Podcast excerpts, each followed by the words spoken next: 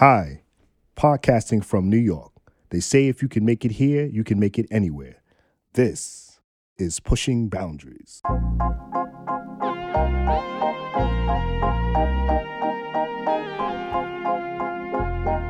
Most of today's commentary on complex social issues is binary, unproductive, and flat out lazy.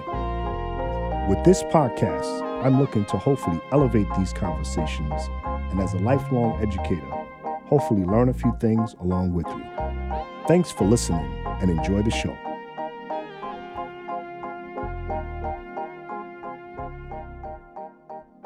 All right, welcome to another episode of Pushing Boundaries. Uh, this is Black Man My Story, and here my guest today is Connis Koiner. All right, Connis, can you tell us a little bit about yourself? Sure, I'm a black man first and foremost. Okay. Um, live in Valley Stream, New York, one block away from you. That's right. Uh, I am a father, a successful father, I would say, successful husband. Um, you know, I, I, I work in the corporate arena, uh, so black man in corporate finance. I'm a member of a Black Greek letter organization. Uh, there's, I mean, I can keep, I can keep on going, right? You know, if you're, if you're, if if we're talking about a, a short biography, I'll, I'll make it very short. Uh, graduate of Hofstra University here on Long Island, uh, with a uh, major in video and TV production with a minor in psychology. Uh, currently work for an international bank. Cannot mention the name of that bank due to privacy concerns. Um, I, off the side of my desk at work, I'm also a DE and I champion. Um, you know, I am I'm in leadership with respect to a employee resource group or ERGs as we call as we call them for short at, at work, and that's some uh, the most rewarding work uh, that I do, even more so than what I do for a living. Um, yeah. Uh, what else? What else you need? I think that's that's a lot. Also, I, I, will point out one other thing. I do have a master's of business administration from Baruch College. So if anyone's like, "How did you go from video TV to finance?" That's a long story. Probably not for this venue, uh, but uh, suffice it to say, that's the uh, the level of education. That's where I am. Listen, we might have to have that conversation. You know, we, in terms of expanding the show. You know, we might mm-hmm. need your gifts you know, so we, we met each other uh, a while ago, I guess, with our, our, children going to the same school. Mm-hmm. And um, I think, you know, most of our interaction was picking up and dropping off our children initially. And uh, one of the things I think that was great about this school was that there were many black men dropping off their children, you know, picking up and dropping off their children. And there was a, a, a presence of uh, fathers there, black fathers Yes. Um, and that, so that was tremendous. And then, you know, from seeing you, you seem like to be really an upstanding gentleman. And then we connected throughout the years and remained in contact and uh, really grew together with our families. And so um, thank you for, you know, sharing yourself in this moment today on our pushing boundaries. And we want to really want to get into and engage you in your conversation in the context of, you know, who you are. So who are you? Excellent. Happy to be here. Um, I am and you know, and this is funny, right? This is dealing right with what we were just talking about. I am, in some people's eyes, the exception to the rule. But according to Black men, Black women that I interact with, I'm the rule, right? And so the rule is, and that I'm referring to is eh, Black excellence, not a matter of oh, this is how much money I make or what car I drive or anything like that. Literally being normal, uh, raising your children the way, raising your children, um, being married to your wife, uh, buying property, working, uh, you know, getting your education, etc. Right. Uh, we look at that as black excellence and and and for me my organization one of, of many uh, Kappa Alpha Psi Fraternity Incorporated. That's the, the Black Greek letter organization I'm a part of. All the members of the Divine Nine, the fraternities and sororities that are there, and even people who are not part of those organizations, because we can't pigeonhole ourselves to just that, are all out here practicing Black excellence, regardless of the narrative you may see on the news or hear in the media and social media, et cetera. Right. And so what I visualize or or or uh, perceive is that in some arenas, looking at someone like myself or someone like yourself, Sharif, they would say, wow, that's the exception to the rule. That that black man's doing his thing. but he's an exception. That's not that's not the norm because what's being generated or proliferated through other means are drug heavy drug use, heavy violence, heavy you know sale of of of of, of uh, controlled substances, uh, being strung out, not taking care of your kids, um, you know, can't hold down a job, et cetera, et cetera, right?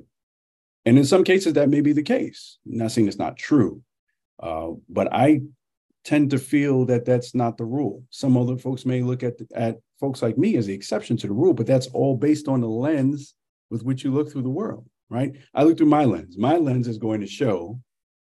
I can point to, I can name off the top of my head at least ten men that I know are doing the same thing I am. They're not doing any of those things that you see on the news, right? Um, if I broaden that horizon, I could point to whole organizations of men and women who are not doing those things, right? They can't all be wrong, right? So for us, that for for for me looking through that lens, that's the rule. But if my lens only encompasses what I see on television, what I see on the news, what I hear on the news, what I see in social media, uh, based on an algorithm, right? You, you click on one one view or one video about something that is negative with respect to black people you're going to get 50 others right? And this and this is going to continue to feed. And if you if you don't look at things through a different lens if you are only pigeonholed to that myopic view that is being spoon fed to you and you don't have another outlet or another way to look at it then the first thing you're going to think of is oh that's how black people act. That's what they do. These men don't take care of their kids. It's what they do. All right? Uh, there are statistics out there that talk about children growing up without fathers. I heard one uh, this week, actually, that said 73% of, of, of uh, Black children don't grow up with a father in their lives. But I don't know where that statistic came from. So I challenge it. I challenge it because that, that just can't be right right? And before anyone says, "Oh, you're living in an, you know an, an, an elite mindset," I'm born and raised in the boogie down Bronx, okay, the South Bronx. Grew up as a kid in the '80s during the crack era, so all that stuff that we see on the news, I was seeing as a kid, right? I lived in that. My parents weren't letting that happen, right? It wasn't we were we weren't hood adjacent. We were in the hood, right? Pissing the staircase, you know, gunshots going off across the expressway every night, you know, the, the number six train being the worst train and most dangerous train on the line at the time I was taking the subway. And, and I was getting off at Hunts Point, mm. one of the worst stops. Like, you know, so I, I don't want anyone to think, oh, you know what you're talking about. No, no, I get it. I lived through that. It doesn't mean that the majority is that way. I refuse to believe that. I mm. refuse. That's well said. I mean, I'm glad you you made that point in terms of you know where you came from and how it began for you, mm-hmm. and you mm-hmm. know having to to push through those, that environment and having to push through that and and designing or, or going after the own your own narrative. You know, orchestrating your own outcome. You know, and and living through you know the, some some landmines that were out there to destroy your future. You know, and so that's good to know. Um, and and so that speaks to the next question, and, and that's what's not true about you I mean, you know, you said that you spoke about those narratives and and what what people seem to be true about us, right? And then you spoke to, I know we spoke before this, before uh, we started this session, was you spoke about two points, right? And I think those two points go well here in terms of what's not true about you. If you want to, you know, expunge on those. So, so that gets to the whole exception thing, right? So, the the the truth of the matter is, or you asking what's true, what's not true. So, what's not what's true? not true, yeah. What's not true? I don't sell controlled substances. I don't use controlled substances. No disrespect to folks who do. I don't. Right. Been married to my wife almost 15 years next month. Uh, we have two amazing uh, young men who are uh, very, very smart, well advanced for their age with respect to their, the, their command of the English language, their understanding of the world. Uh, they're not geniuses. I don't profess to say that about my kids. They have their weak points just like any other child. Um, but what's not true about them is eh, some of the negative misconceptions that you would see about black children and black boys. And and the concern that I have, right, is that I'm six foot four. My wife is five seven. My boys are going to be tall. They're very tall now, and a very dark skin. And I worry about them being able to navigate a society that looks down on them or or or makes assumptions about them just based on how they look, regardless of how they dress, regardless of how articulate they are. So I pray for their safety.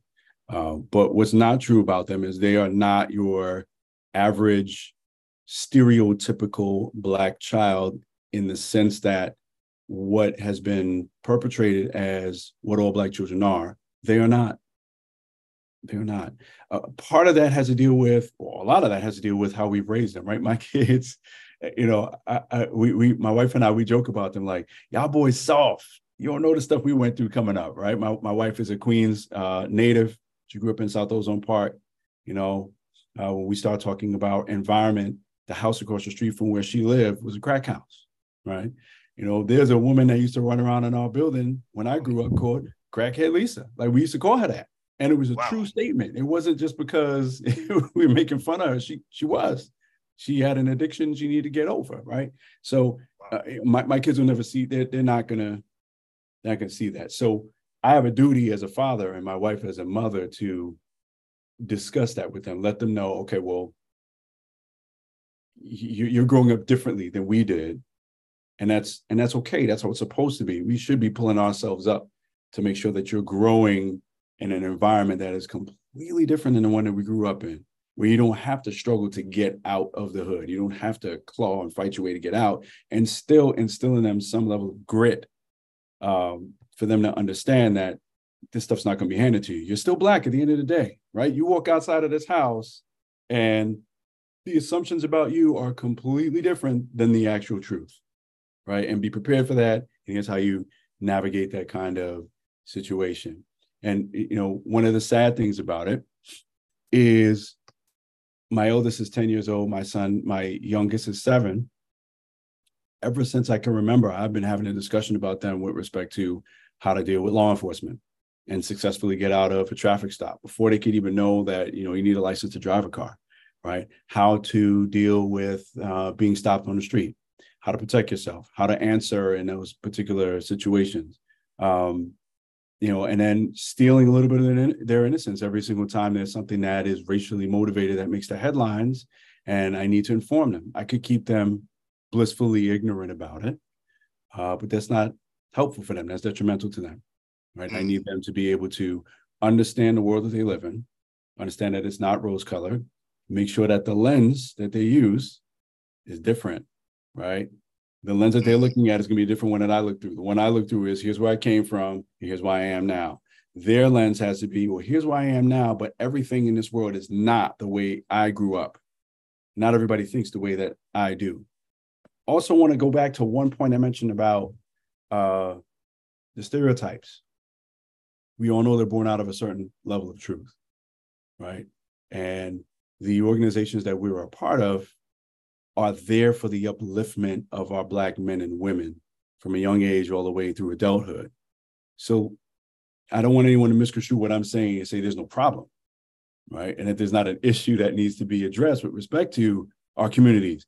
Absolutely, there is.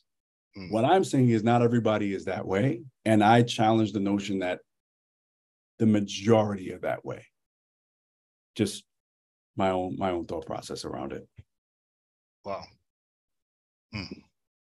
So you, you've given us some hints in terms of what is true about you, um, based on how you raise your children and your belief systems and how you look at the world and and looking at the multiple perspectives that exist out there, and mm. and, and being speaking truthfully with your your uh, children about that and and within the family, and so that's pretty heavy. Um, and why is that true about you? What I mean, what?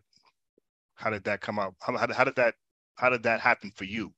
That you have such a um authentic being, uh, authentic uh, personality, um, that you speak to your truth and that you stand on your two feet and in your blackness, and, you know, in your maleness, you know, um, and you're not intimidated by that. But how did that happen for you? Some of it is upbringing. You know, mm-hmm. props to mom and dad for the way that I was raised. Right. Um, you know, you when you when you take a look at where somebody was raised and what they went through as a youth it completely informs you of their thought process and their mindset and where they're coming from. Right. Uh, I'll tell you, my dad grew up in the Throgs Neck part of the Bronx. And at that time, Throgs Neck was 99% white. They're one of the very few black families that were uh, in Throgs Neck. And he went to Catholic school. He went to St. Benedict's School in uh, northern part of the Bronx. And him and his sister and his brother were one of a handful of black families in that school. Right. Um, and so my father's view, long rest his soul, of the world, even though he had white friends, he used to say to me when I was a kid, white people are friendly, but they're not your friends. I was like, whoa. And he said this when I was a very young child, and he continued to say it. Um, at some point in your uh, growth, right? The Bible says that when I was a child, I reasoned as a child, and then when I became a man, I reasoned as a man, right? So as I got older, I started to challenge that and say, well, Pop, if you're going to stand here and say that white folks are racist, what you're saying seems kind of racist too. And you know it, what I think what's informed me is not just the conversations that my father would have at a very young age with me about the world, about racism, sexism, um, all the kind of isms, right? Uh, but also how I responded to those things and challenged them and had and had conversations with him, right? And then taking a thirty thousand foot view and saying, okay, well, here's where my father grew up. He grew up in an extremely racist area in the Bronx. He faced racism almost on a daily basis. So did his father, right? So uh, his father was one of the first Black Marines ever on the planet, right? So when he came out of the service, he had that mindset of white people are friendly, but they're not your friends. And then he passed that on to his son, my dad. Now, the flip side of that is I went to Hofstra, right? Hofstra's predominantly white institution, probably still that same way. When I was going there, it was probably about 10% black, period, right? And I lived on campus. So I can't go to campus at Hofstra with that mindset, right? That's just, that's not the world that we live in. Like you, you, you can't think that way. But you have to be mindful of where he came from, right? and what he was thinking. And the way that he had that discussion with me informed me to say, okay, well, some people are not your friends, some are. Just move cautiously, judge somebody on the merits of their character, look out for certain red flags that will point to somebody who may or may not be a, a racist person, who may hate you for the way that you look or for your for your color, etc. But take them on their merits, the content of their character first, and but just move cautiously, be cautiously optimistic. So that that kind of has driven my thought process. Another part of that is um, I ask the question to anybody, especially black males, when was the first time you heard the N-word used at you by somebody who's not black and used in a derogatory manner? Right. I, I don't want to sit here and break down the AH versus the ER at the end. I'm not going to do that. I'm just, you know what I'm talking about. Someone used that word at you because they were trying to cut you down. Right. And you'd be surprised just how early. For me, it was sixth grade by one of my best friends. So this is where this this ties in what I was talking about with my dad. I had a best friend in sixth grade who was white. Best friend. Totally not thinking about what my dad said. Uh, whatever. Best friend. We got in an argument about something on a on a playground. I don't even know what to this day. But I know what he said and how it made me feel we got to that point where he said the word and it was like, oh, okay. That you know, dad has already taught me about this, so that's a trigger. Like I know what's coming, right? And the funny part is, there's another friend of mine uh, who, uh, he, you know, dark skinned black man just like me, who used to bully me in school, but he happened to be standing next to me when my best friend, so-called best friend, called me that word, and instantly we had kinship. He was like, "Whoa, whoa, whoa, whoa, whoa, whoa! What did you say?" Stepped in front of me. You're not allowed to call him that. Right. And it was a shock to my system, man. I'm like, wow. As soon as I heard that word, I'm thinking, man, this is what dad was talking about. Went home, told my parents. And, and you could see my father in his face, he had that I told you so look, right? He was kind of sad because he didn't want me to experience that.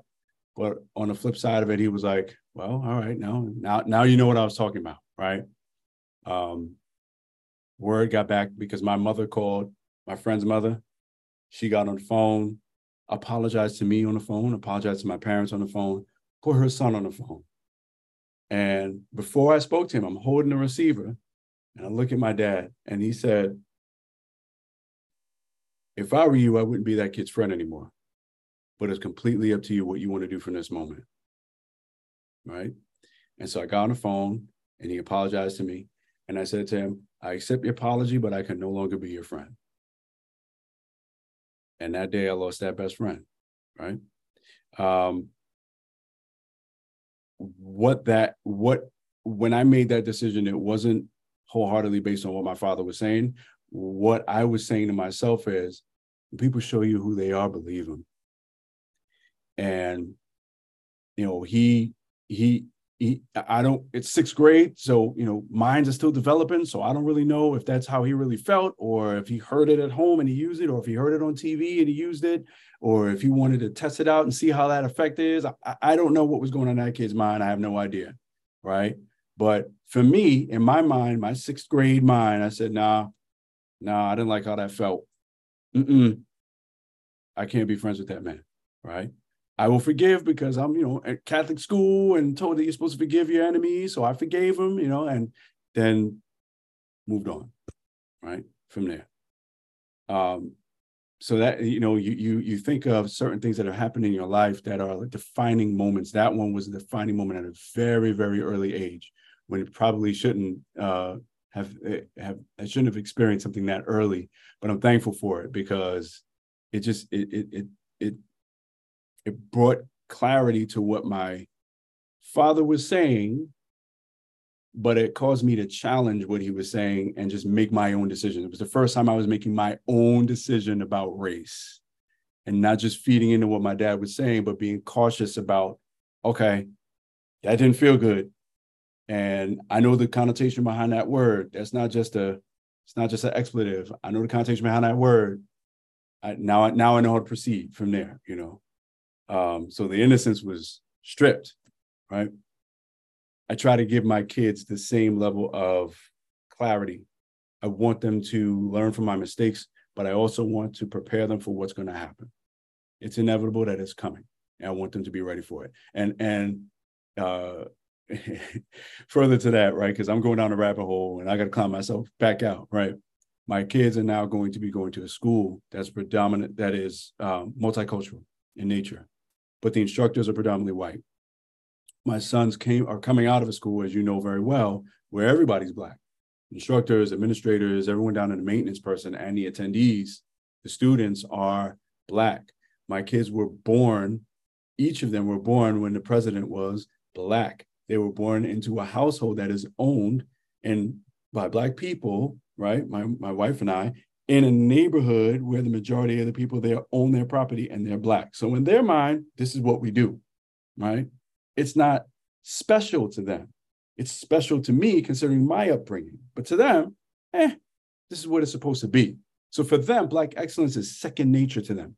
That's what I want. I want them to think that way, but I don't want them to be oblivious to the rest of the world.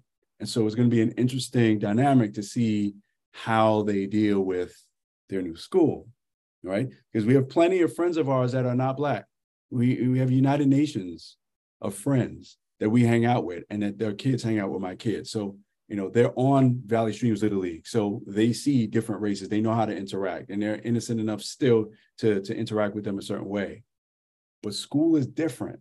School is different, man. So I, I'm I'm excited and concerned all at the same time as to what's going to happen when they start going to local, uh, the local school where things look different than they've seen for the last seven years. Right. So interesting. Wow. Wow.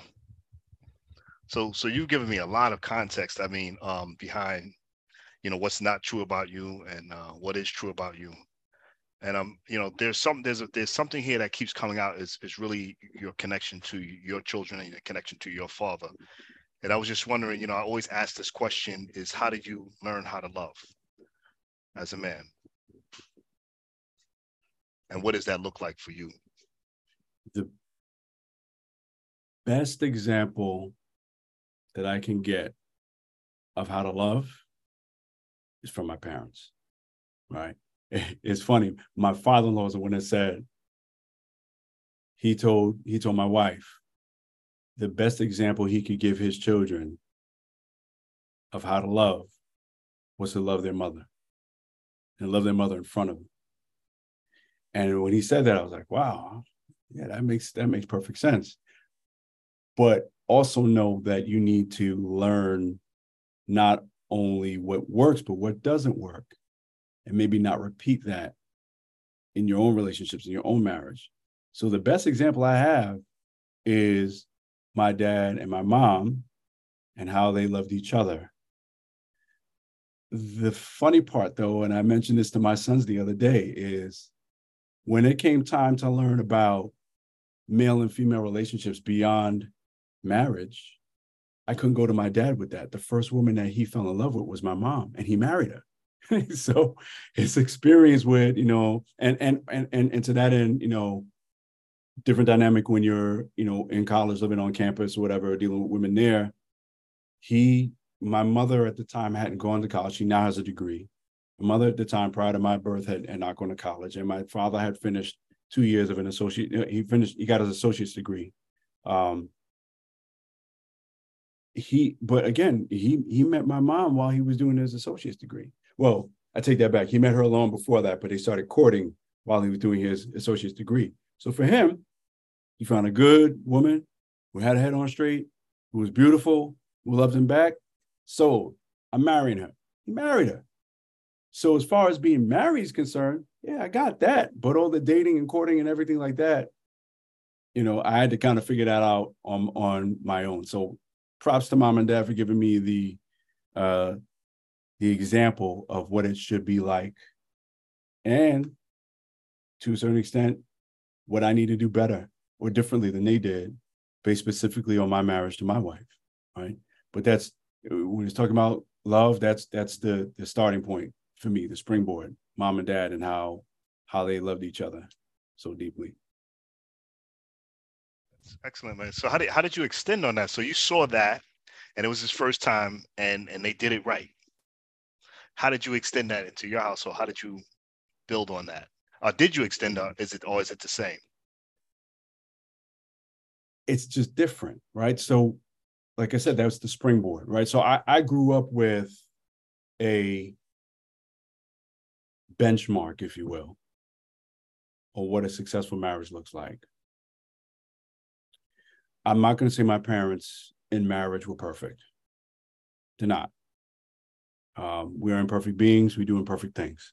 So that's that's that's just the case. So I can't say that they were perfect, but I had the the the, the foundation there, right? So as far as what you know, marriage is concerned, I had that, right? I just had to build on it, right? So I will tell you this much: Amber and I, when we met, and you know we were friends first and you know really just sitting down and kind of figuring each other out right having a conversation and kind of seeing where the other person's head is at and we realized we had a lot of stuff in common um, and at one point i said to my wife then my girlfriend actually then my friend we weren't even boyfriend girlfriend yet i said listen there's certain things that are really really important to me beyond anything else and in my experiences with the women i've dated in the past if if if they if they can't uh, embody these three things, it's not going to work. That's just my experience, right? Number one was loyalty. Number two was honesty. Number three is respect. All right.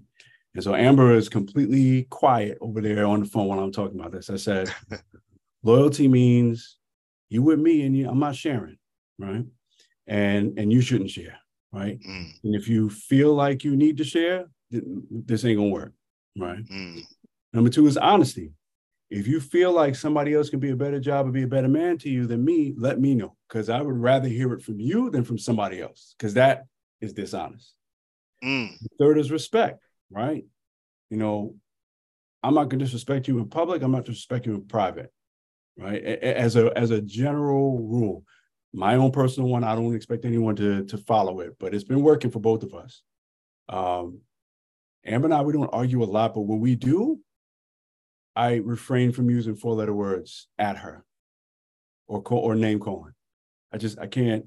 It's not really in my psyche to do that anyway. But I feel like that kind of violates the respect part, right? And so I'm telling Amber this, and bracing for impact, right? Like, okay, I don't know what she's gonna come back with. And she said to me, "That doesn't seem difficult to do." I'm like, "You'd be surprised. I could tell you about some situations I've been in before you, babe. Like, you'd be surprised about some of the things that I, that have happened to me uh, with respect to the opposite sex. So I'm like, listen, those are my boundaries. Those are my three rules. You can follow those, we'll be good. Because we already got the friendship down. We're already cool. Right? Can already talk about everything. But those three tenets right there, that for me is crucial. And then I listened to what she had to say. And the funny thing is she came back with pretty much the same um, same thing, maybe not necessarily in the same order, but she came back with the same thing. And so at that point, I was like, okay, this this this could work. Let's let's let's work on this. Let's see how this works. You know. Um, now, then there's also the show and prove, right? Like you could talk all that and then not do it, right? So part of it was I'm testing to see that she's going to do it. And she did one of the things that she said to me is that her experience in the past with her exes is that they started off real nice, and then at some point they they they flipped the script, right? And she had had this happen to her so many times that she felt like that's how men operate. So we were both kind of testing each other, like, you gonna do it? You gonna do it? You know, are you gonna stick to what we were talking about? And there came a point where she had turned to me one day and she was like, "Wow, you you are different. Like you said, you said you were different." Um, she said, I don't want to cuss on your program." She goes, "Men always become a holes." I was like, "Not all men." She goes, "All men." I'm like, "Not all men." She said, "Prove it." I'm like, "All right, test me, prove it. I will prove it to you." And at some point, she came back to me and was like, "Wow, you really are different, dude." Yeah, you know. So that's how it kind of worked out. We set expectations at the outset. We were friends first which I think is key, right? We worship together, which is really important. And that's that's another story, right? Because I was born and raised and baptized Roman Catholic, and my wife grew up in a Jehovah Witness household. That's like a long, long story. And we both did. We, I, you know, she came to my Catholic church to worship. I went to Kingdom Hall one time to worship, and then we both looked at each other and said, "No, you know what? We need to find our own church together." We need to go somewhere that's not one of those two places that we've been raised under. Um, we found Christian Cultural Center in Brooklyn, and you know, on based on the recommendation of my ADP, he uh, he, he he was telling me about his church, and you know, I know how he used to get down. I'm like, oh, okay, well, if they could reform him, they could reform anybody. Let's go in here and see what this is about. We walked in, and it was overwhelming the first time. Because anybody knows what CCC is, it's a mega church. It's large you know, 27,380 members, something like that. Um, I walked in there and looked around, like, oh, this is going to be too big. And we sat down and, you know, went through praise and went through worship and offering and all that stuff. And then Pastor comes out and he starts talking. I'm like, oh, okay, he's talking to me. Like he had word that was not just for everybody. Like somehow he was talking to me directly. I'm looking at Amber like, I think we found out, I think we found our church home we just started going there on a regular basis. So hey, we we put everything out out there up front as to our expectations. We were friends and made sure that we knew each other intimately that way. And we made sure we were able to worship together. It worked. 15 years next month. Congratulations, man. Congratulations. Wow. So there is a formula. You've given us a formula there. That's something we could definitely take away. You know, it, it, it's guidelines, guidelines, not a formula. Yeah. Well, the guidelines too. We can take that too. So, so in that, I mean, living up to that formula, I mean, you have to, I guess, be authentic to it. What happens when you stray or there's error in the formula? What do you do? How do you recover it? What's the rest error, restorative process for that? So we're we're again we're imperfect beings, right? Yeah. So you know there's there's a standard and and and you and you say that you can live up to that standard and you do everything you can to live up to that standard if you're willing right there's a matter of willingness involved, right? If you just say it just because you want to get at somebody, you know, that's that's that's easy, but it's it's an authentic, right? So that you keep using the word authentic, and and that's an important part of it. That you know, Amber and I both need to be authentic to each other, right? We can't just be blowing smoke, and so that's what we do. You know, her, her and I are are truthful, and we are upfront with each other, and even when it's uncomfortable, that's the part, right? When it's uncomfortable to say how you feel, when it's uncomfortable to say you're wrong or I'm wrong and I apologize for being wrong, right? That's where the rubber meets the road. You know, it's it's all gravy when you guys are good. You get into something when you get into it, and then you know there's an argument, or you know you're you're you know you feel like somebody's wronged you in some way or whatever. You know, that's where the rubber meets the road, and that's when you see somebody's you know real side. And and I feel like we have so we've been married 15. We'll be married 15 years next month. We'll be together 18 in total. And over that time period, you know, what's helped us out is just being open and honest to speak to each other about stuff and not bottling it up or holding it in or being vengeful about something. If you genuinely felt hurt, you let somebody know, hey, no, that was wrong. I don't like how that felt. And even if that feeling is wrong, right? Like I could feel hurt about something and Amber could come back and be like, you have no reason to be hurt, right? I wasn't trying to hurt you, etc. But acknowledging it and having that outward discussion has really, really, really helped us. Um, it's something that one of my um, ICB brothers, uh, International Christian Brotherhood, for, uh, that comes out of uh, Christian Cultural Center. One of the things he said, it's it's about heart transformation, not behavior modification. What that means is, if you ask somebody to stop doing something that's wrong, or that you perceive as wrong.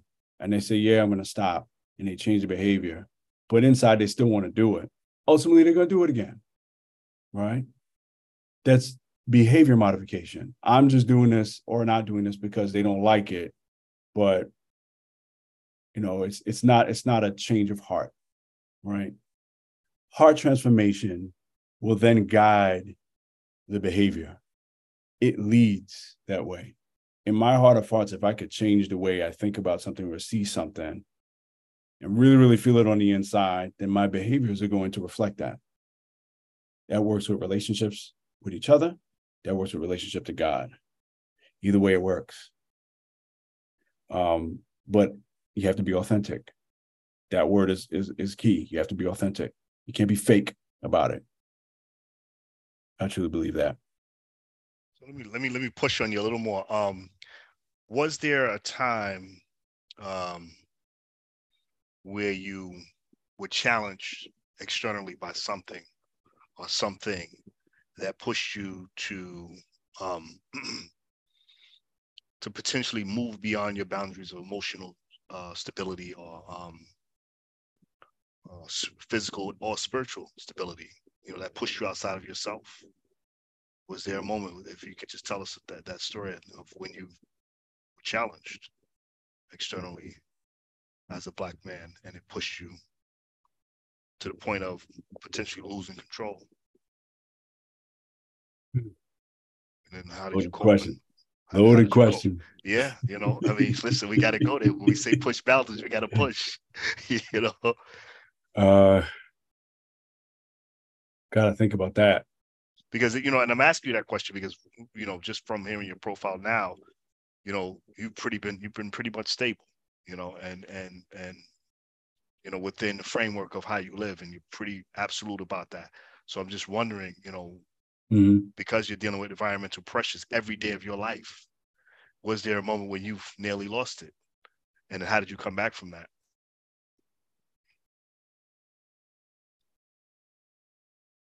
Thinking about a few things. Um, at some point when I was in college, uh, oh, I didn't. My my father, I will say, is uh, he's deceased now, but at at later on in his life, he was uh, clinically depressed, right? And he, one particular day, he called um, and my mom called and said that he had said that he didn't want to live anymore. And that was for me, that kind of pushed the boundary. That definitely pushed the boundary, right? Because, you know, being raised in a Roman Catholic household, you know, suicide is considered a mortal sin that you can't come back from. Right? Like, yeah, you take your own life, it's a wrap, cousin. I don't care what you what you did in your life, right? If you could you take your own life, you're going straight to hell, right? That that's their the, the mindset, right? And so that that kind of pushed the boundary for me because I'm looking at my dad like, hey, I'm looking to you for guidance, man. You know, like, how could you, how could you want to do something like that? And for a while, it kind of makes you question, uh, you kind of question God. Like, okay, so why would you have my father thinking that way? What did you do or not do for my father in his lifetime that would push him to that point? Like, what you doing up there? You know? And folks got to know that as, asking questions of God or or doubting God is a human thing to do and not necessarily wrong. Sometimes it's what is used to strengthen your faith. And so when you ask the question about, you know, losing control or being pushed from a boundary, I think of things in the terms of when was my faith challenged? Okay. That's a point.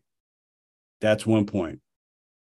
Uh, there were some times in in and in school while in college where the work was just too crazy and you know my my my job in college was just too crazy and you know things were just going just not going right and i may have thought about it like yo i can't end all this right now wouldn't have to worry about it anymore right the very next thought in my head was, nah, it's not worth it.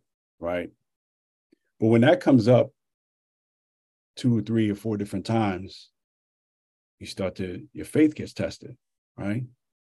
Lord, why am I in the middle of this? Lord, why is this happening to me? Why can't you pull me out of this? Aren't you almighty and ever powerful? Why can't you just end this? Why you got why do I have this as a problem?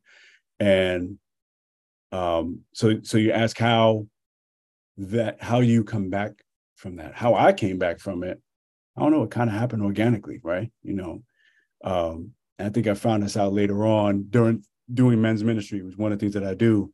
Uh, uh, a brother was talking and saying that you can question God. The mere fact that you have that foundation and you're questioning God means you believe in Him. There's a difference between questioning Him and not believing Him altogether. Right? You don't believe that He exists. I think it's preposterous, right? Because there's so many things out there that can prove that he's alive and, and among us, but that's another story, right? But questioning him, yo, how could you let this happen? Yo, how could this happen? You're God. Why would you let this happen? Why would you let this happen to me? Why would you let this happen to my dad? How could you? How could you not? Right? Asking those questions. It's because you have a framework that you believe in with respect to who Christ is, who, who God is, and and you know how he is manifested through, son, through his son Jesus Christ. And then trying to get the answers to those questions. That's how I was able to kind of come back from it, right? Ask questions, right? Um, but I said that happened organically, right? There wasn't anybody there to kind of really talk to about it. It wasn't like I had a shrink or anything or a family member that I can kind of pull aside and say, hey, here's what I'm thinking. I had to work on it on my own.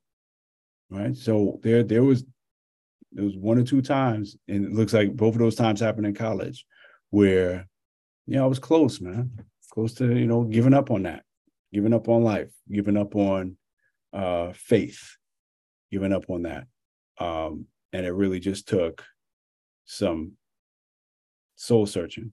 Um, one other uh, situation that occurred is a uh, real bad breakup with a female. But she was real foul to me, dude. Now, I'm not gonna tell you how foul, but real foul to me. And like I have a I have a, a character, right? My character is not one that is a you know a womanizing dude, right?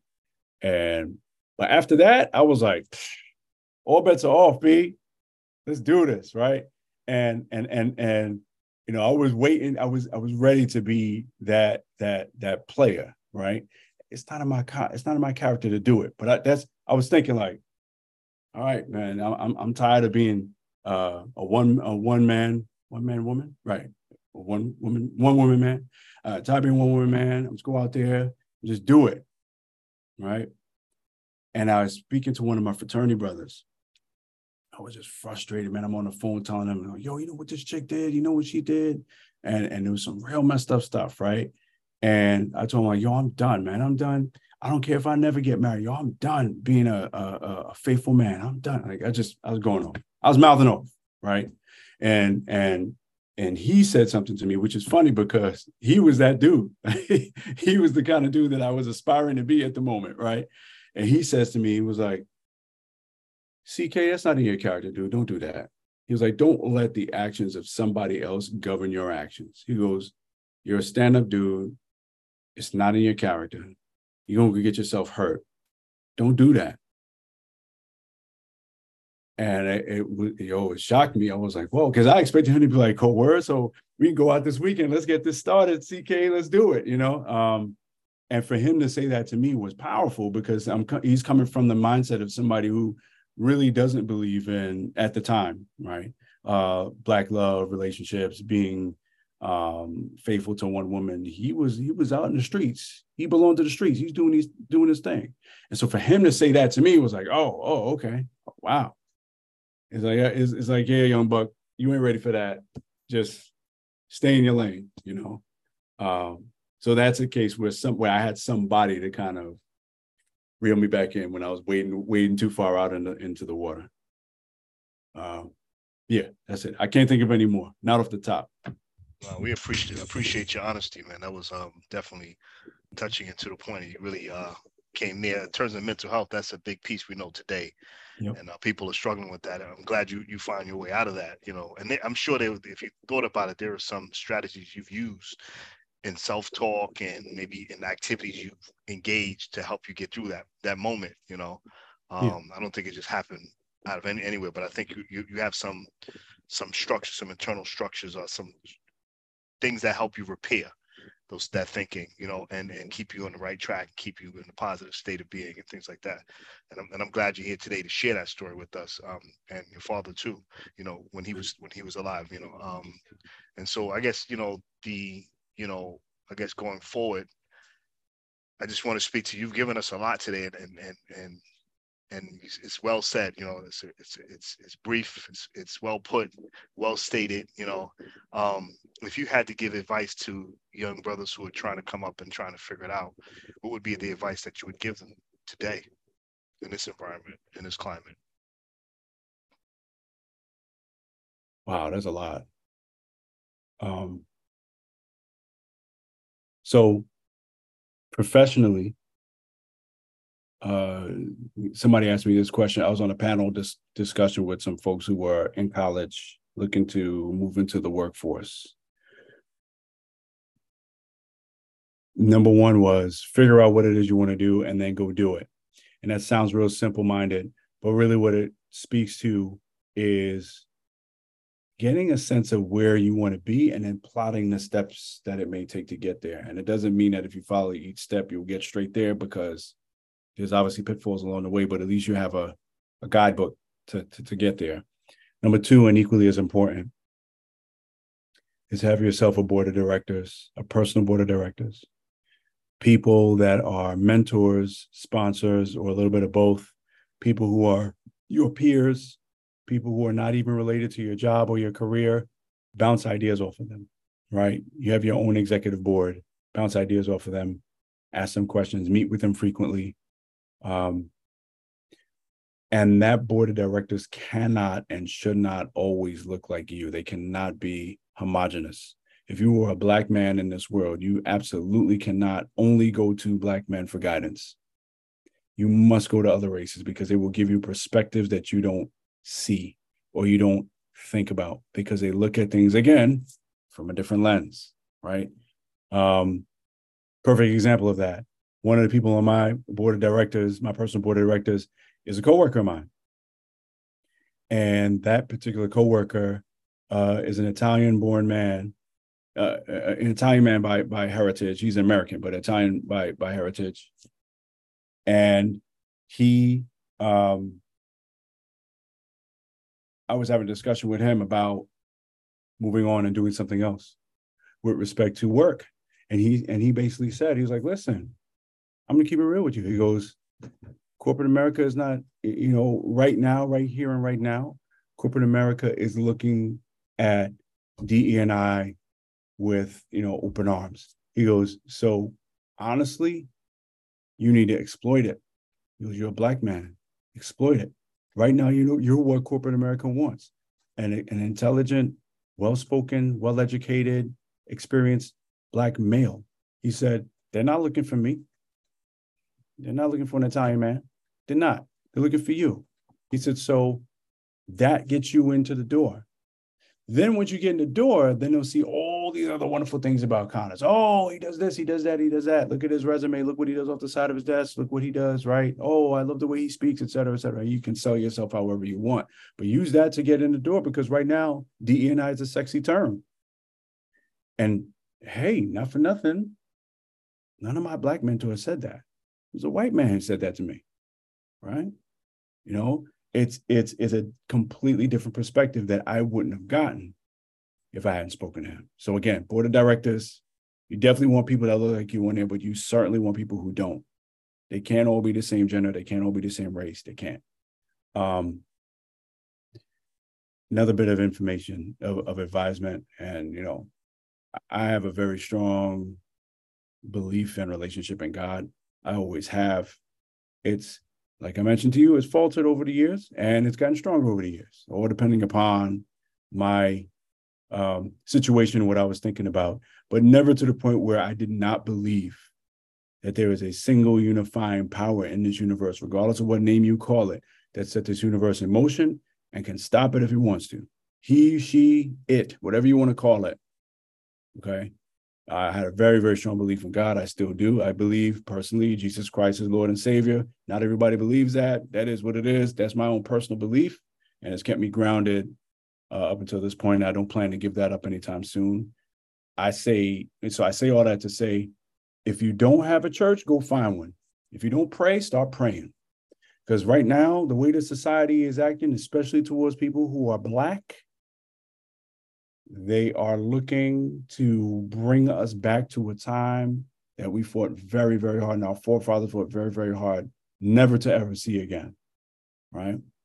And if we think we could do it alone without any sort of divine intervention, we're sadly mistaken. No one says you had to go to go and be, you know, a saint.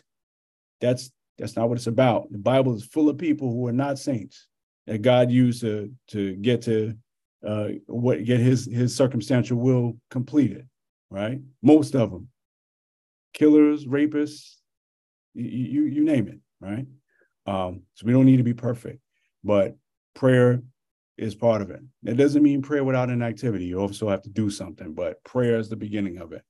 Um, and and I think last but certainly not least is if you are, I I, I think, again, personal opinion, the hardest job out there is a father to Black sons, second only to a father to Black daughters. And when I say second, they're like one and one A, right?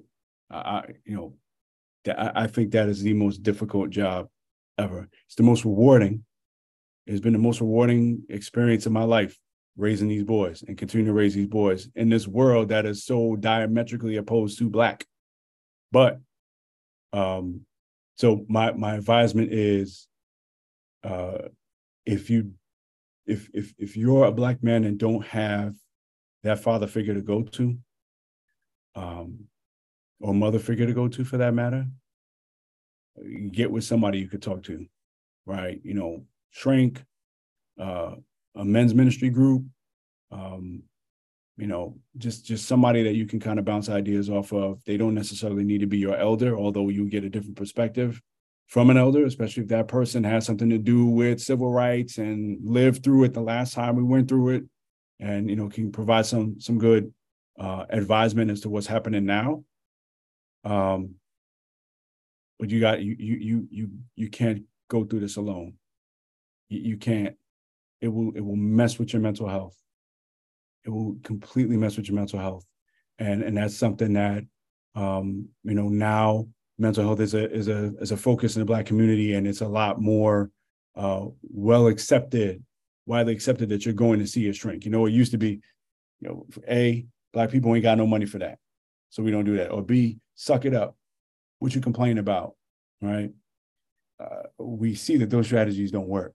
Just look at the last three years with COVID those strategies don't work. They no longer work. And so now it's more widely accepted for somebody to go and be talking to somebody. And those and the prices of those kinds of services have started to come down and become more affordable and in some cases free, depending upon where you are. So I always say, hey, before you go out and do something crazy, go talk to somebody. Um, you know, get get with a group, uh, group therapy session, get with an individual therapy session, you know, speak to elders, talk to somebody before you go out and, and, and do something that might land you uh, in jail or, or worse, uh, dead. Listen, Connis, thank you very much for the insights today. You know, you gave us a lot of food for thought, a lot of fruit off your tree, and uh, we appreciate it and a lot of stuff to um, reflect on and think about, you know, and thank you for your time and, and um, commitment to this process today. Amen, brother. Thank you for having me on. Hope I was able to help somebody. Thanks for listening to Pushing Boundaries. Once again, my name is Sharif Rucker. If you've enjoyed the podcast, please do me a favor by commenting, subscribing, and sharing this podcast with everyone you know. All of these things are free and take very little effort, but would mean the world to me. Thanks again and stay tuned.